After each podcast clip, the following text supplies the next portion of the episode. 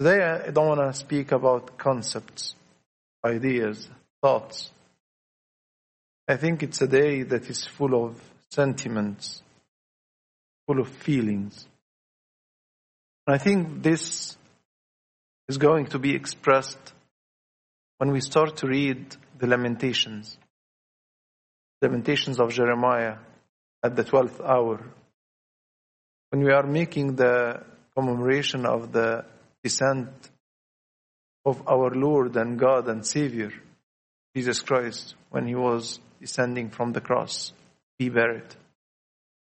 The life is down to be put into a grave. The, the life is accepting death to restore life to us. So I think we know that poetry is always communicating feelings. And again, Lamentation is one of the great books that are expressing the feelings of Jeremiah and, and to understand the, the, the context when he said his, his uh, lamentations. And again, they are poetry. You read how many chapters are his lamentations? How many chapters? Five chapters. Okay, how many verses on chapter 1? 22. How many verses in chapter 2? 22. How many verses in chapter 3? 66. How many, cha- how many verses in chapter 4? 22. How many verses in chapter 5? 22. Why is this? 22. The Hebrew, the Hebrew alphabet. Poetry. He was writing each verse beginning with a letter from the Hebrew alphabet. And when it comes to chapter 3, each three verses are beginning with one of the Hebrew alphabet. So poetry, they are communicating feelings. What were his feelings he wanted to communicate and express in Lamentations? He was, he told the, his people, you're sinning. You're going astray from God. Return to Him. Repent. But they didn't, he, they didn't accept what he said. He told them, because of your sins, there is a punishment coming. Accept it. If you accepted the punishment, it's going to be considered to you repentance. God will count it for you as a repentance.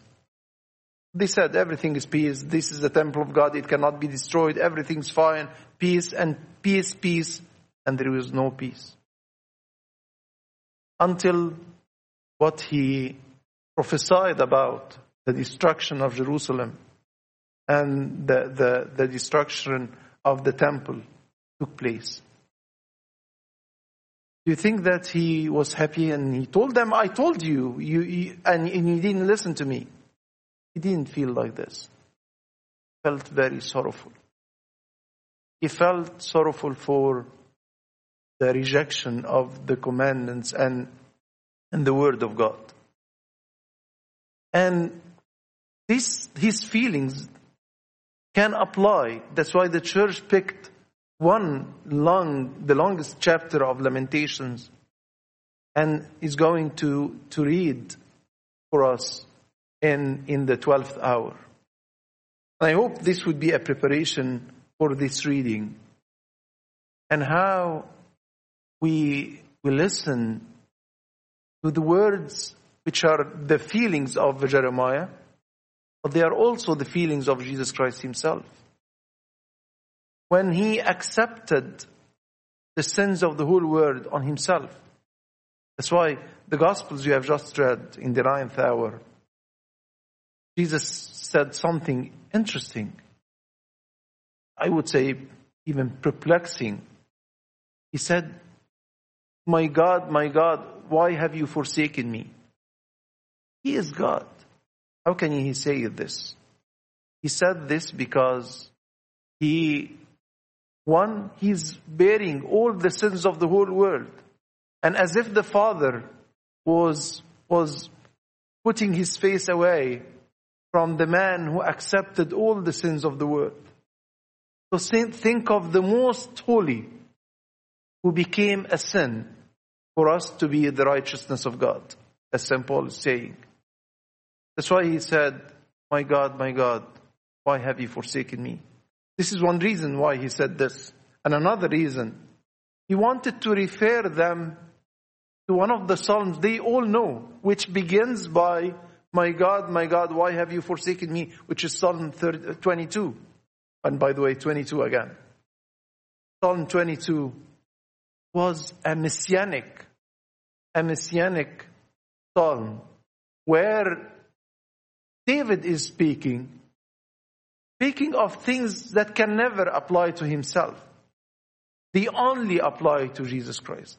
When he said, my hands and my, my feet are pierced.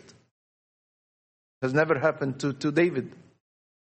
Only happened, and it only uh, uh, applies to, to Jesus Christ. So again, I'm, I'm trying to, to make you think of how lamentations, how the feelings of Jeremiah are pointing out to Jesus Christ and to his feelings. And I think when we think of these feelings, I think it urges us, the, or they urge us to have some reactions, some feelings as a reaction to, to what Jesus did. I think the, the first of them wouldn't be very pleasant. I think the first feeling we should have for today is sorrow, pain. I don't think this is a nice message. I think it's very important. We need to, to feel sorry. We need to feel sorrowful and remorseful for our sins. This is what Jesus told the women and the great multitude of the people followed him, and women who also mourned and lamented him. But Jesus turning to them said, Daughters of Jerusalem, do not weep for me, but weep for yourselves and, and for your children. We need to weep. Because our sins are causing what happened to, to our, our Lord. My sins and the sins of the whole world. And it's a good time to remember our sins. I don't think we should only celebrate the resurrection without remembering that the cross is because of me. The sufferings of Christ are because of me. And I deserve them. He replaced me. He stood at my place where I should, where I should be. And that's why he saved me. He saved me. So that's why in, in the, the, the lamentation, it begins by, I am the man. Is he speaking of himself? He is speaking of himself, but much more he is speaking of, of the Messiah, of Christ, who's going to take the place of the sinful humanity. I am the man who has seen affliction by the rod of his wrath. He has led me, God, you say, can God put wrath on me? I mean, this is the feeling of the sinful man when he looked to the righteousness of God. He would feel that he's rejected and actually sin would make us rejected. We stayed on it. But the good thing and the good news is that God is merciful. And if we return to Him, He will never reject us. So I am the man who has seen affliction by the rod of His wrath. He has led me and made me walk in darkness and not in light. This is the feeling of the sinful person. This is when we feel sorrowful and shameful because of our sins. However, this is not the only feeling we should have. These feelings of sorrow, sorrowfulness and, and, and shamefulness should be exceeded and encompassed and, and, and overtaken by another feeling, feeling of being hopeful. We should be hopeful, but we cannot be hopeful and we have hope except when we feel we are in trouble, we are sinful, we are sorrowful, we are shameful. So we are ho- hopeful. And in Lamentations, we see in, in verse 25 through 28, he said, The Lord is good to those who wait for him. The Lord is good. Yes, we, we don't deserve to stand. We deserve his wrath. We don't deserve to be even his servants. But because he's good. Surely, uh, but the Lord is good to those who wait for him, to the soul who seeks him. It is good that one should hope and wait quietly for the salvation of the Lord. It is good for a man to bear the yoke in his youth. Let him sit alone and keep silent because God has laid it on him. We should wait for him because we are hopeful. We should wait for his grace to create a change in, in us. I think how, how many times you thought of yourself that no use. You, you're not, you will never change. You will not, you will never be able to, to defeat your sins. Your bad habits cannot be overcome. How many times have you had these thoughts? I had it so many times. But I think that, that this verse from Lamentation is a great verse. When you say, it is good for a man to bear the yoke in his youth, let him sit alone and keep silent because God has laid it on him. It is good that one should hope and wait quietly for the salvation of the Lord. Wait quietly. We are here to wait quietly. We are coming with all the, the sorrowful and shameful feelings. But we, we wait quietly for His salvation. And we are very hopeful that we will never get out empty. He never let anyone to go out of His house empty.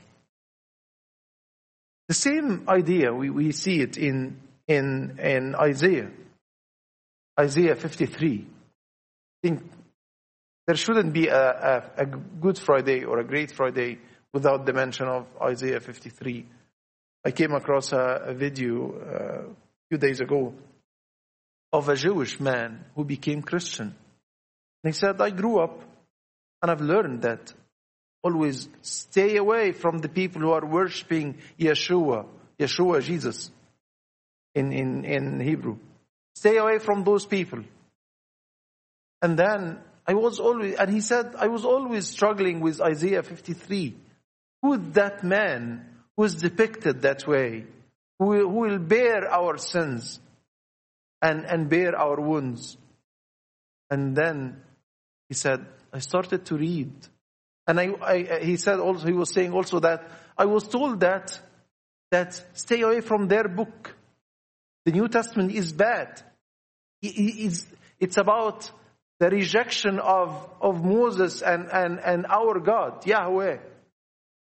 And, and then he said, I opened the first, the first page of the New Testament because of curiosity. So I opened the first book. The first book, the first chapter, Matthew 1. The, book, the genealogy of Jesus, the son of Abraham, of, of David and of Adam. He's not a stranger to us.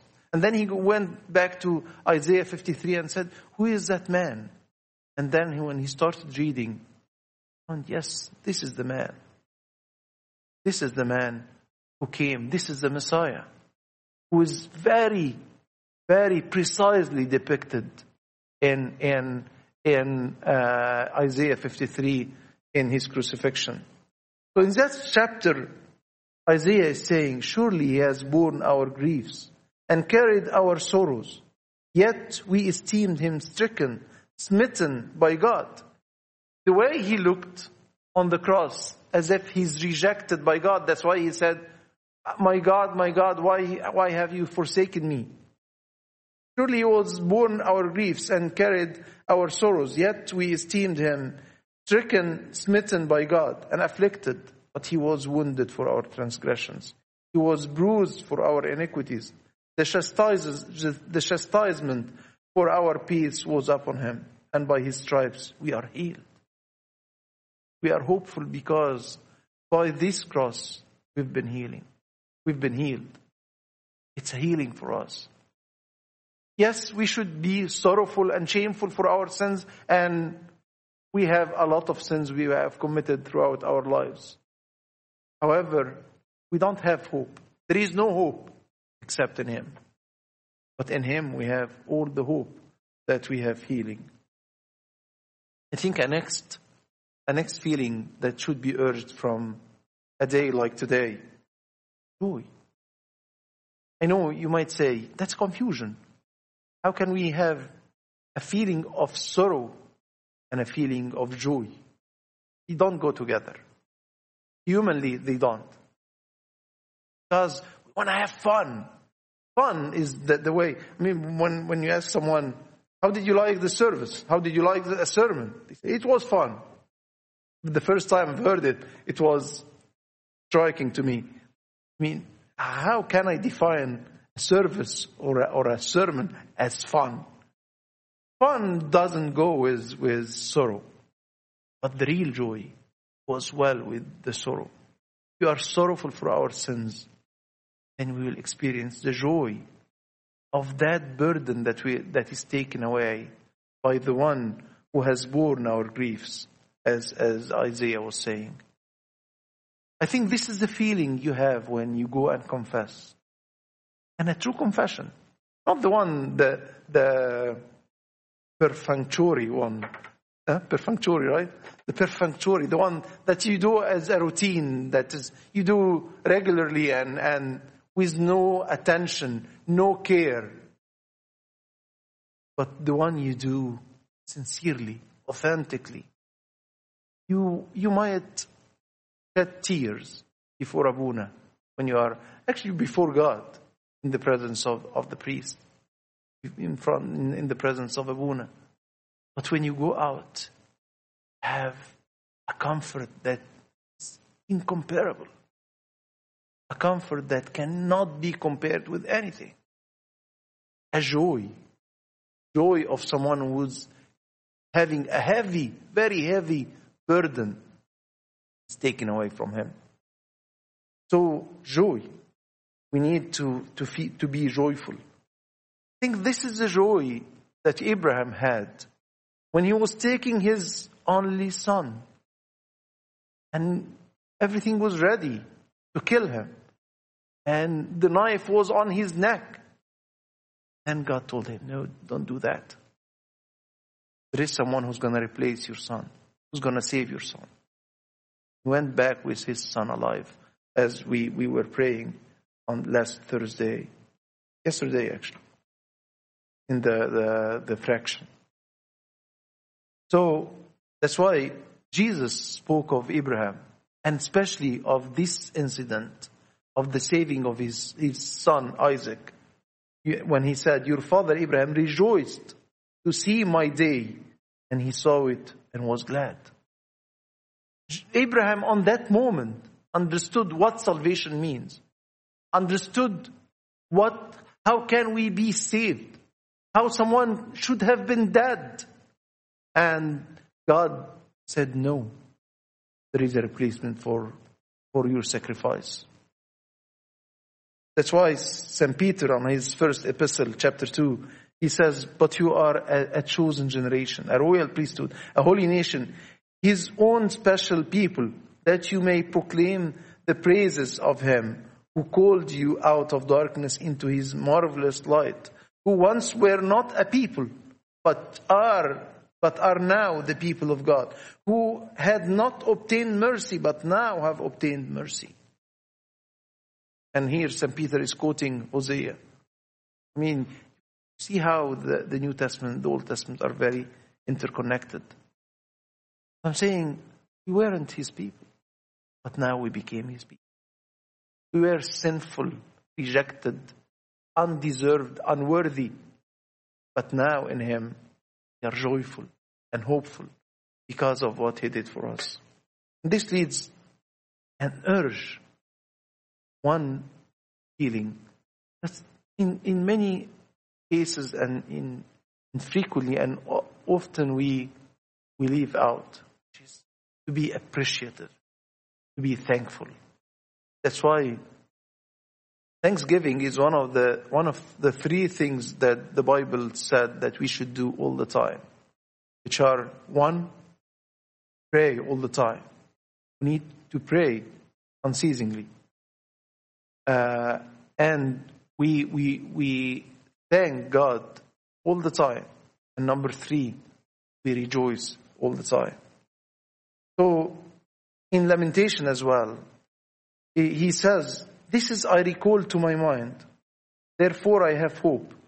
I mean, after saying, I felt rejected, I felt left out, as we're gonna, we're gonna listen to, to Lamentation. But in, after he, he put a list of, of the feelings of someone who is rejected, then he said, This I recall to my mind. Stopped and, and had a pause. And then he said, This I recall to my mind. Therefore I have hope. Through the Lord's mercies, we are not consumed because his compassions fail not. His compassions fail not. I've been frequently asked by so many people who came to confess saying, Buna, after you have heard, think would God accept me after all what I said? And I, my answer is always, do you know that there is a sin that is more powerful than the blood of, than the blood of his son, than the blood of Christ? There isn't. As long as we come to him truly, sincerely, and authentically. This I recall to my mind, therefore I have hope through the Lord's mercies. We are not confused because his compassions fail not. They are new every morning. We always think of new and renewable sources of energy. They are expensive, but when you install panels of solar power, you won't pay anything later on. The problem is the overheads of installing panels on your roof. Very expensive, but then you'll not pay anything. So what we are thinking, and you're, you're gonna save the, the planet, you're gonna save money. So we think of renewable things, and renewable means we don't want, they are available, the solar power. The sun is there all the time. So I think the most renewable thing is God's compassion. They're new every morning. There isn't a day the sun didn't rise, and there isn't a day we are not encompassed by, by the, the, the, the mercies of God. I think we need to be thankful for this, and we, we, re, we remember it every day. There shouldn't be a day that passes from our lives without remembering the, the, the mercies of God that are new every day. They are new every morning. Great is your faithfulness. The Lord is my portion, says my soul. Therefore I hope in him.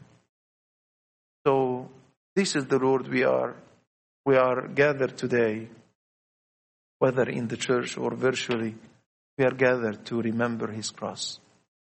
And I hope we we have we think of these feelings think, think and feeling, they don't go together.